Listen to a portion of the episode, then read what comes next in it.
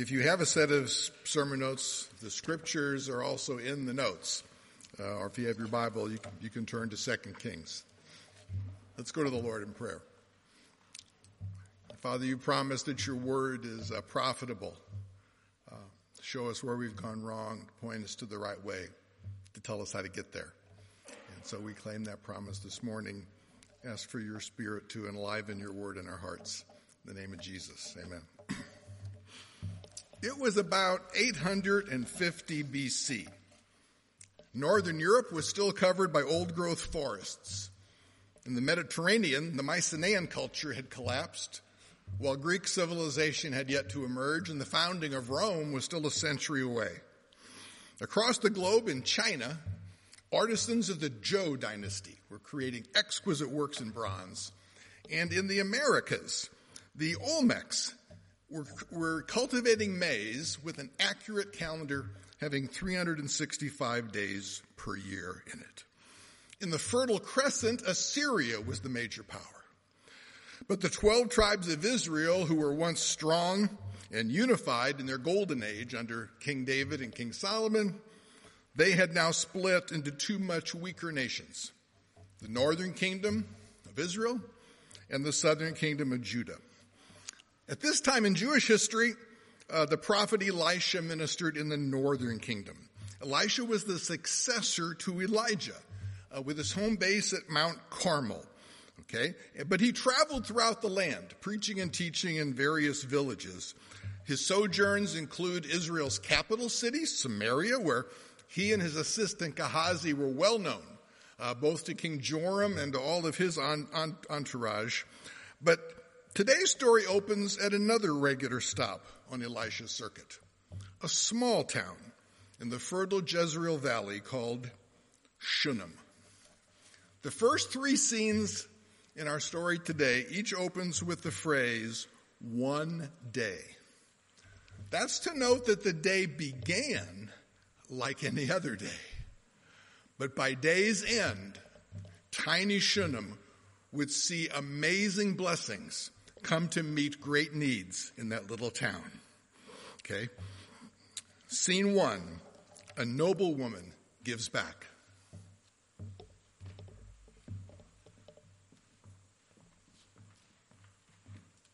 Oh, I should have said 2 Kings 4 8 to 10.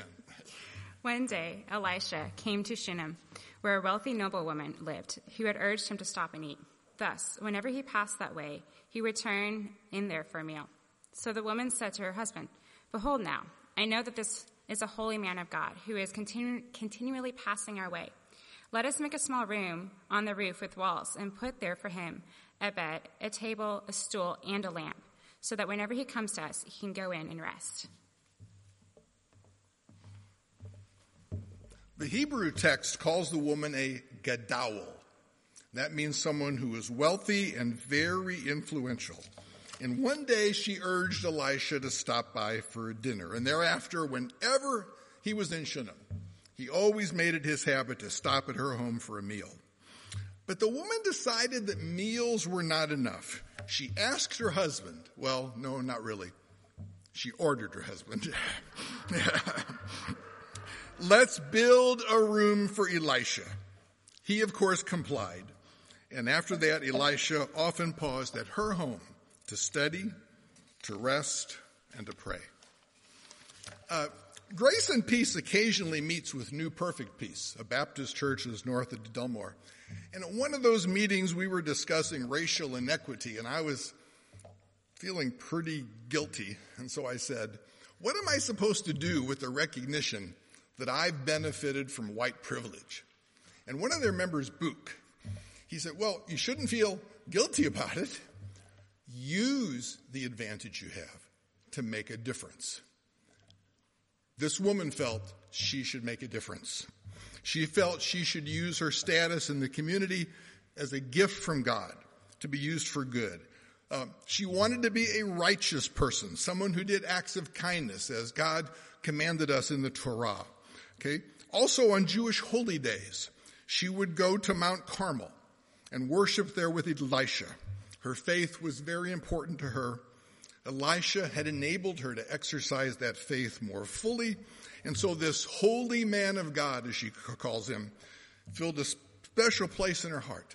She wanted to honor him with something, something to aid his ministry, a refuge where he could be refreshed. The New Testament encourages us to have this same attitude.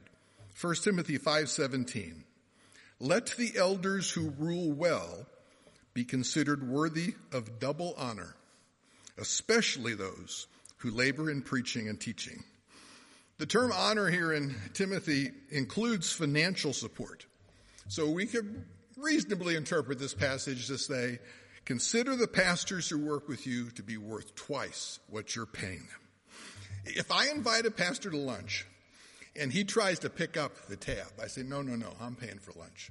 And usually they'll say, no, no, no, you can't do that. And I always say, would the Shunammite woman have allowed Elisha to pay for his lunch? And they almost always answer, Kurt especially, I can't argue with that logic, right?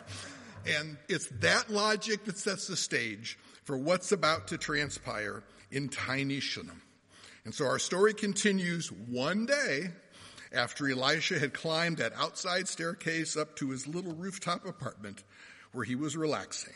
Scene two, everything's fine. 2 Kings 4, 11 to 13.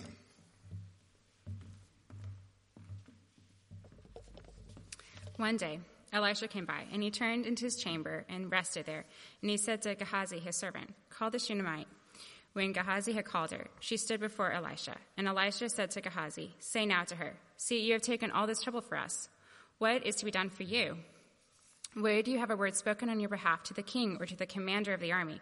And she answered him, I want nothing. I dwell among my own people.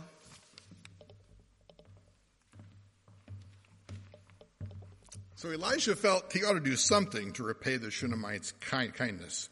And so he requested her to come up to his room so he could inquire as to the desires of her heart. And then he spoke to her through Gehazi. Now we just presume that that was the proper etiquette in those days for a prophet like Elijah to speak to a, no, a noblewoman. So what did she tell Elisha that she needed? Her answer is very revealing. She said, I don't need anything. No, she was rich and Elisha was poor, so that might make sense, but Elisha was close friends with King Joram. He could have asked for her taxes to be lowered. He could have asked for a stronger military presence to be sent to Shunem to protect her, her crops, and her friends from the uh, Assyrians who were always atta- attacking them.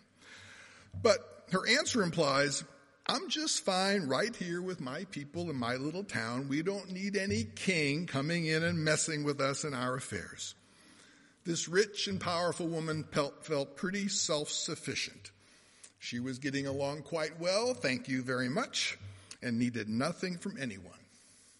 But she, like us, would soon discover that such an attitude can have its shortcomings.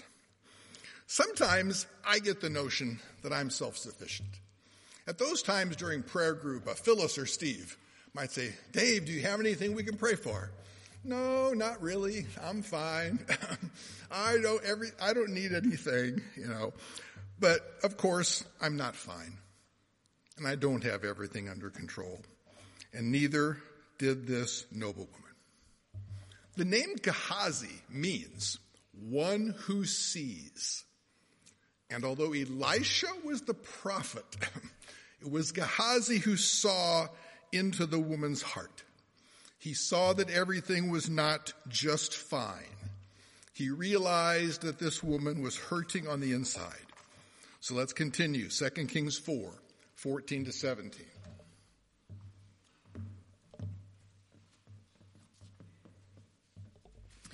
And Elisha said, What then is to be done for her? And Gehazi answered, Well, she has no son, and her husband is old.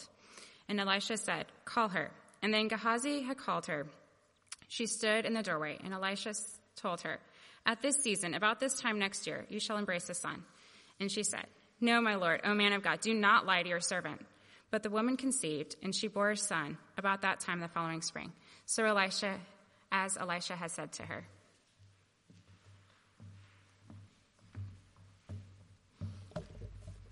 So after the woman declined Elisha's offer, he just couldn't stop thinking about her. He agonized. There must be something we can do for her. And it seems that Elisha's servant Gehazi had discerned something. Maybe he learned this from, since he was Elisha's servant, he might have been talking to her servant and figured it out, or maybe God just revealed it to him. But somehow, he told Elisha, I think that she wants a child. And then, as a not so subtle hint that this might require a miracle, he says, and her husband's old. Elisha said, aha, a miracle is exactly what this requires. And so the prophet called the woman back up. This time, he spoke to her directly. This was personal. He said, by next time this year, next year, this time next year, you will have a son. Now, people like me, who put up a happy facade and say everything's fine, everything is all right, we sometimes exhibit passive aggressive behavior and blow up when things don't turn out to be just fine. And that might be what happened here because this woman lashed out at Elisha. Don't lie to me. I do not appreciate being messed with. Elisha's word was really from the Lord. And by that time next year, she did have a son. There's a pattern I've seen in my life. Maybe you've seen it too. It begins with a great need. And then this need is met in some miraculous way that's just wonderful. But then my hopes are smashed and they're dashed. Some unexpected event comes up and the whole miracle I thought had happened completely dissolves away. We arrive at scene three, hopes dashed. It also begins with the phrase, one day. 2 Kings 4, 18 to 20.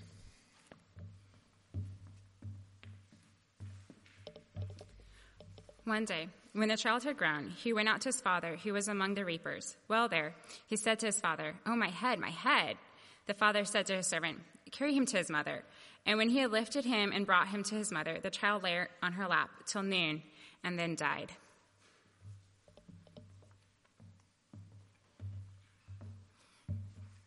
The boy was about four or five years old when he went out in the fields to help his father supervise the workers.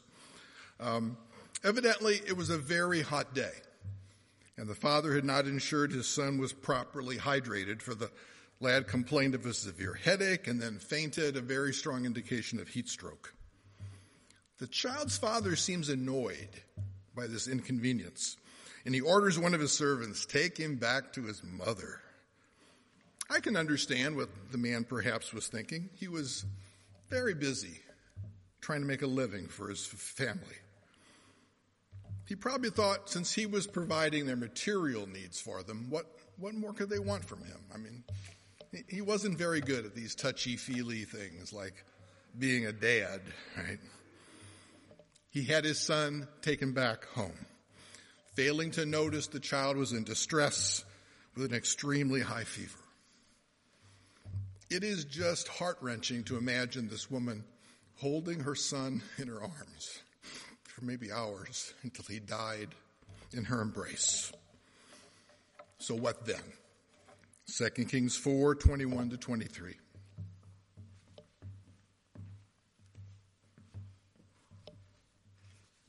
And she went up and laid him on the bed of the man of God, shut the door behind her, and went out, leaving the boy there. Then she called to her husband and said, Send me one of the servants and one of the donkeys, that I may quickly go to the man of God and come back again. And her husband said, Why will you go to him today?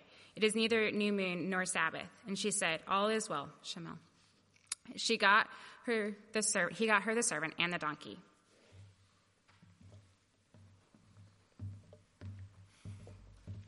So the Shunammite calmly carries the boy upstairs. She lays him on Elisha's bed. She leaves his lifeless body there, closing the door behind her, and then issues a call to her husband, asking him to send her a donkey and a servant. so She can go see Elisha at Mount Carmel. Inexplicably, her husband does not ask anything about the son. How's he doing? Is he okay? All he does is cross examines her as to why you're going to Mount Carmel. It's not a new moon. It's not a holiday. What's, what, what's going on here? Her answer to him is in keeping with her character. It's shalom, implying, don't worry about it. I've got it under control. Get the donkey. He does. We now come to scene four rushing for help. 2 Kings 4 24 to 26. Then she saddled the donkey and said to her servant, Urge the animal on. Do not slacken the pace for me unless I tell you. So she set out and came to the man of God at Mount Carmel, 20 miles from Shunem. When the man of God saw her coming, he said to Gehazi, his servant, Look, there is a Shunammite. Run at once and meet her and say, Is all well with you? Is all well with your husband? Is all well with your child? Gehazi did this, and she answered, All is well. Shalom.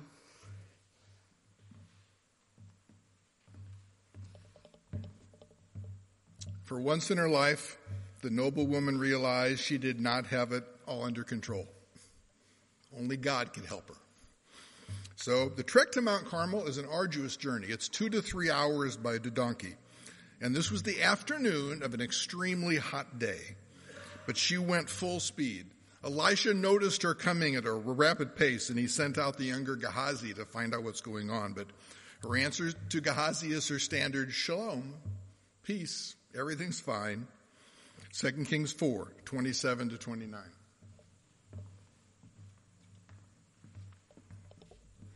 When she came to the mountain, to the man of God, she caught hold of his feet, and Gehazi came to push her away. But the man of God said, No, leave her alone, for she is in bitter distress. But the Lord had, has hidden it from me and has not told me. Then she said to Elisha, Did I ever ask my Lord for a son? Did I not say, Do not deceive me?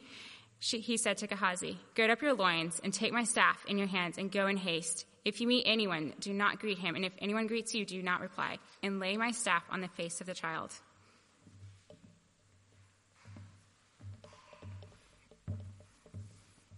I think her pain had mounted during that long trip to Mount Car- Carmel.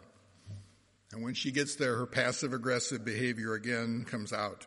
She grabs Elisha and accuses him I warned you not to lie to me. Gehazi is startled by this attack. Uh, he, she told him shalom. He thought everything was just fine. Um, he just did not sense her distress. But Elisha was a little more responsive.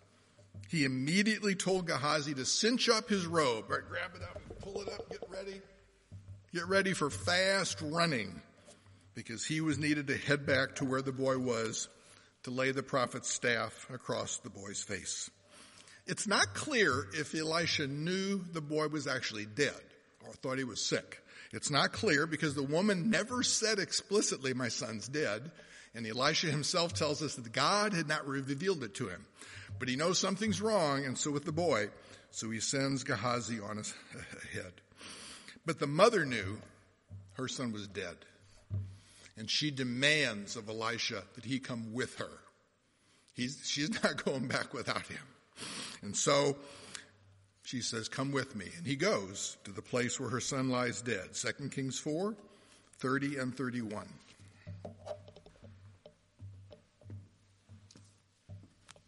The mother of the child said, As the Lord lives, and as you yourself live, I will not go back without you. So Elisha arose and followed her. Gehazi went ahead and laid Elisha's staff on the face of the child, but there was no sound or sign of life.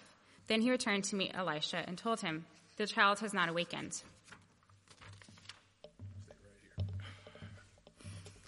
There's something else I've seen in my life besides hopes dashed. I've also seen dashed hopes restored. When Elisha came to the room, he looked in and saw the child on his bed, lying dead. So he went in with Gehazi, shut the door behind the two of them, and prayed to the Lord. When he went over and laid on the child, putting his mouth on the boy's mouth, his eyes on the boy's eyes, and his hands on the boy's hands, as he stretched himself upon the child's flesh, the flesh became warm. Then Elisha got up and walked back and forth in the room one time. After that, he went and stretched himself upon the boy again. At this, the child sneezed seven times and then opened his eyes. Elisha then commanded Gehazi and said, Call the Shunammite. So he called her. And when she came to him, he said, Pick up your son. She came and fell at Elisha's feet, bowing to the ground. Then she picked up her son and went out.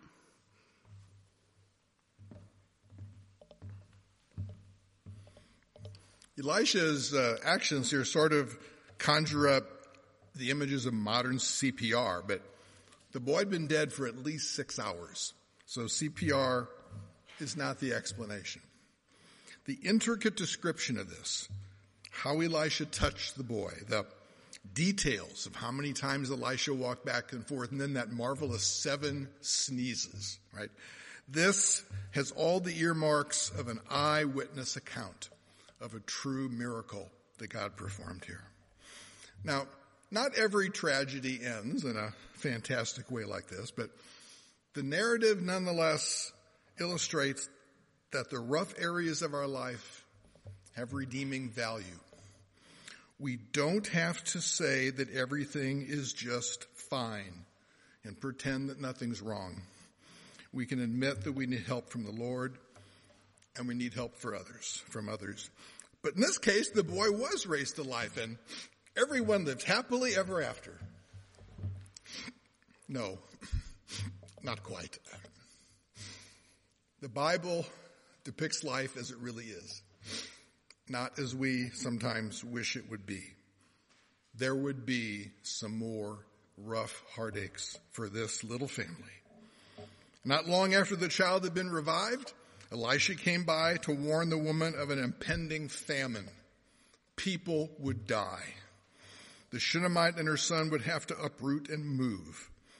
And this introduces scene five, where we do not want to go. 2 Kings 8, 1 and 2.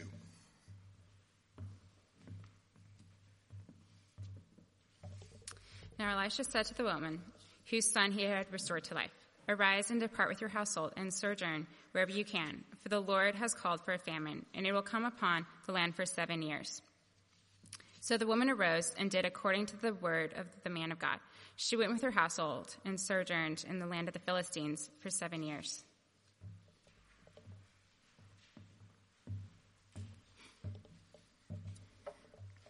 The woman had once told Elisha, I need nothing.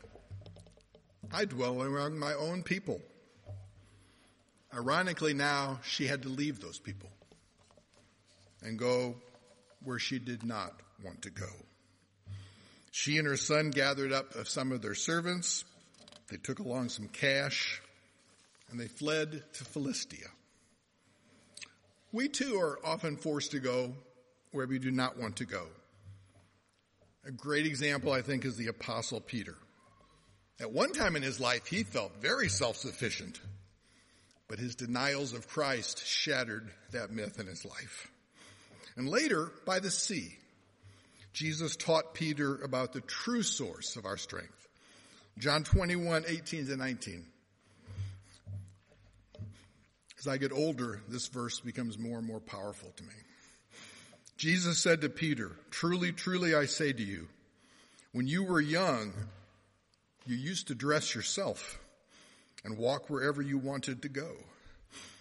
But when you are old, you will stretch out your hands and another will dress you and take you where you do not want to go. This he said to show by what kind of death Peter was to glorify God. And after saying this, Jesus told Peter, follow me. After Peter grew old, there did indeed come a day when someone would dress him and take him out to be crucified for his faith in Christ.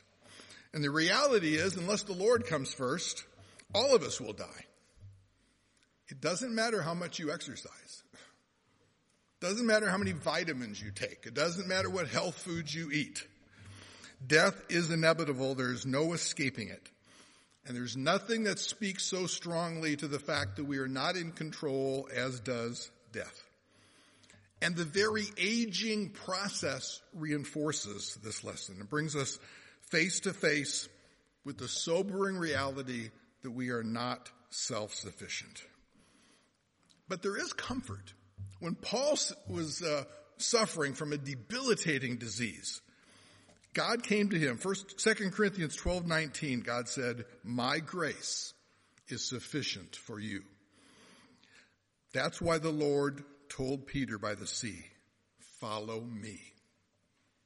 Jesus is the only place we can find the grace to go through the insufficiencies that we have in life and in death. Shunem is Hebrew for she knows. And by the grace of God, this woman, our Shunammite, would learn to know the grace of God. There is just so much to love about her. I mean, she was generous. She was strong. And she would grow into a strong woman who was not ashamed to ask others for help and who knew that she had to rely upon God. Let's fast forward this story seven years to 2 Kings 8 3. At the end of the seven years, when the woman returned from the land of the Philistines, she went to appeal to the king for her house and land. There's a lot packed into that, that little verse. Evidently, shortly before she and her family fled to Philistia, or maybe it was while they were there, the woman's husband died. Now, how devastating is this?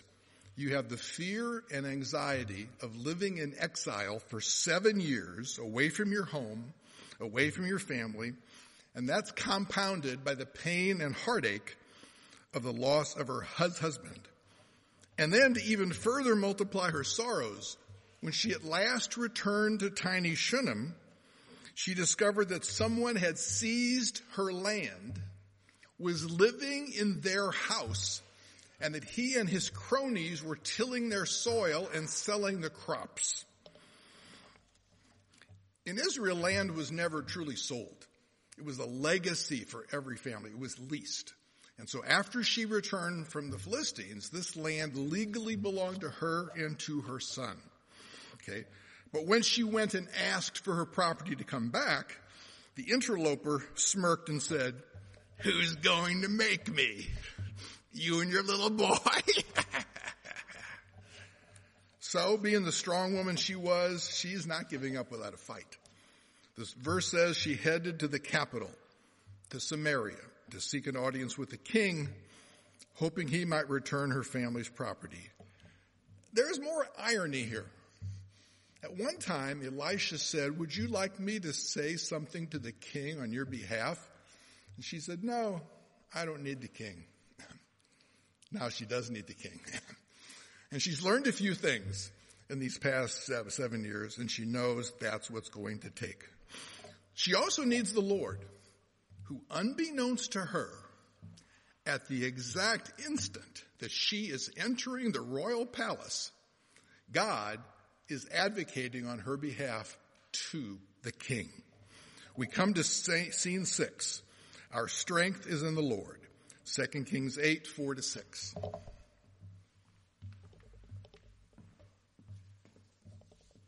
Now the king happened to be talking with Gehazi, the servant of the man of God, saying, Tell me all the great things that Elisha has done. And just as Gehazi came to the account of how Elisha had restored the dead to life, at that very moment, the woman whose son he had restored to life came into the king's presence to appeal for her house and her land. And Gehazi exclaimed, My lord, O king, here is the woman, and here is her son, whom Elijah restored to life. And when the king asked the woman, she told him it was so.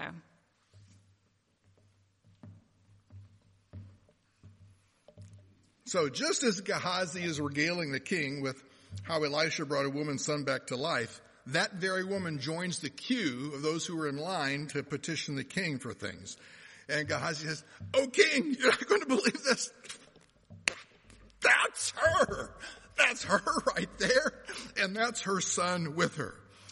The king was a little skeptical, but he called the woman to the head of the line and she checked it out and her story exactly matched Gehazi.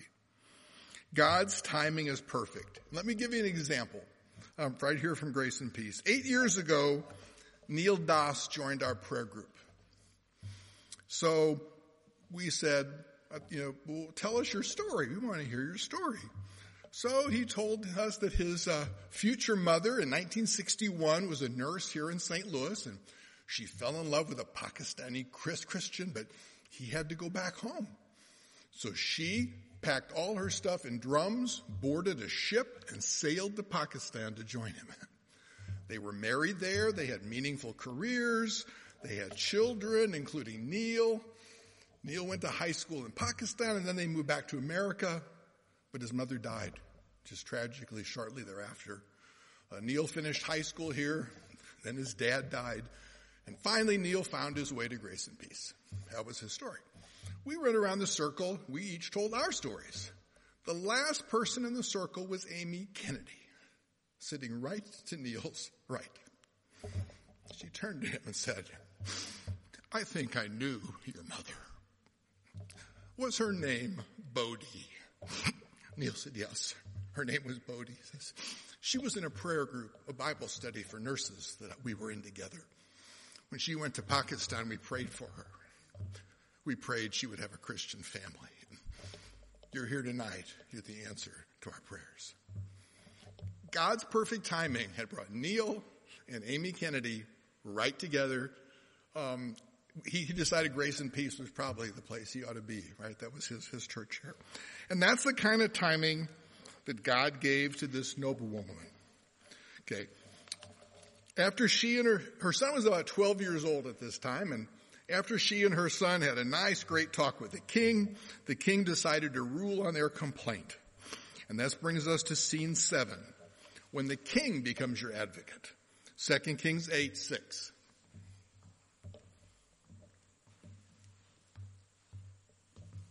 The king then appointed an official to be in charge of processing the woman's case, processing the woman's case, telling him, restore all that was hers together with all the produce of the land from that day, from the day that she left the land until now.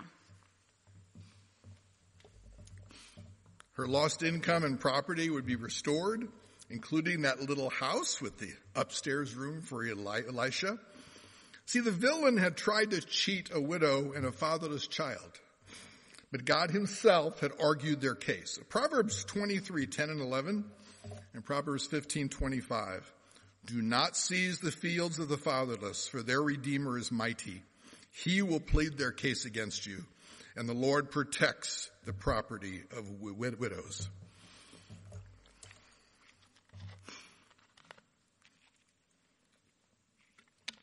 The next time the woman rode into Shunem, and requested her land back. And the interloper said, who's going to make me? She and her son would point to the nearby hill and say, oh, I believe they will. Where stood a platoon of the royal guard, swords gleaming in the sunlight. After that, did not go well for the thief. But before we gloat too much over the fate of the land grabber, we need to ask ourselves, when we stand before the judgment, what sins will we have to give an account of? And who will be the advocate who pleads our case for us? And the answer is found in today's story, because Elisha is a type of the Messiah. The woman and her son represent us, and Gehazi is symbolic of the Holy Spirit. How does this all play out? Well, consider Gehazi. His name means the one who sees. And scripture connects that meaning of his name with the spirit of the Messiah, thus making Gehazi symbolic of the Holy Spirit. Revelation 5, 6. The Lamb, that is the Messiah, had seven eyes, which are the seven spirits of God sent out to see all the earth. In the account we read today, recall the woman had been unable to voice her need for a child.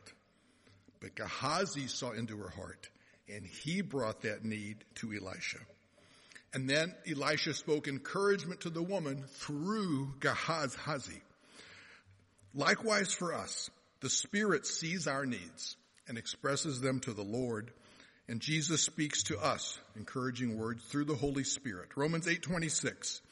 The Spirit helps us in our weakness, for we do not know what to pray for as we ought but the Spirit himself intercedes for us with groanings too deep for words. So just as Elisha through Gehazi met the Shunamites' needs, Jesus through the Spirit meets ours. Elisha is the type of the Messiah in, uh, in other ways. For example, when the Shunamites' son lay dead, Elisha sent Gehazi on ahead for comfort, but Then he joined the woman, went with her to the place where her dreams were dead, and she brought that son back to life.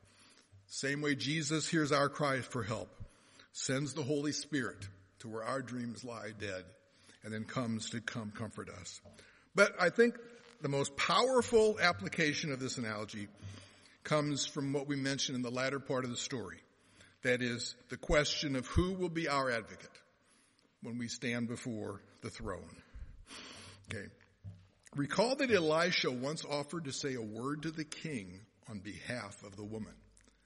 And this was realized when Gehazi, as the voice of Elijah, spoke to the king and said, yes, this indeed is her son who was raised from the dead and he therefore is the rightful heir to this land that she's asking for. In the same way, Jesus as our advocate speaks through the Spirit to the Father saying, these are mine.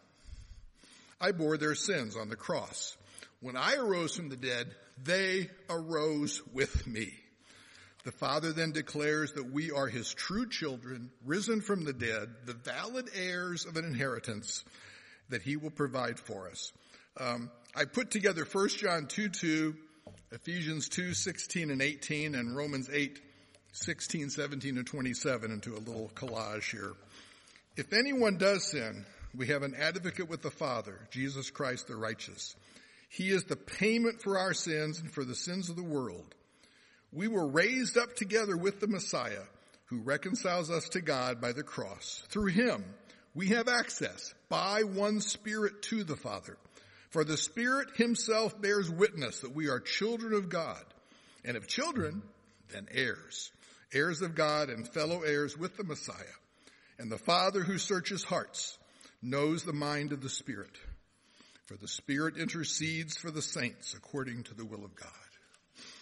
You see, Satan entered the fields of those he thought were fatherless, but to his chagrin, he discovered that we actually have a father. We have a redeemer. We have an advocate. Okay. Therefore, when Satan accuses us before God and says, who could possibly redeem these sinners from my hands? Then we can point to Calvary, to the King of Kings and Lord of Lords, the one brandishing the gleaming swords. And we can declare, oh, we believe he will because he died for our sins. The first three scenes today all open with a little phrase, one day. For each started out like any other day, but ended with an unexpected blessing. This might be such a day for you. So I feel compelled to ask this question. When you stand before the final judgment, before the King of the universe, and Jesus says, may I speak to the King on your behalf? Will you say, no, I'm self-sufficient. I don't need anything. I'll stand before God on my own merits. Or will your answer be, Lord, I'm a sinner. I am completely insufficient. Yes. Please advocate for me on your behalf to the King. Only that second answer leads to eternal life, for only Jesus is truly sufficient to redeem us and he invites us to follow him.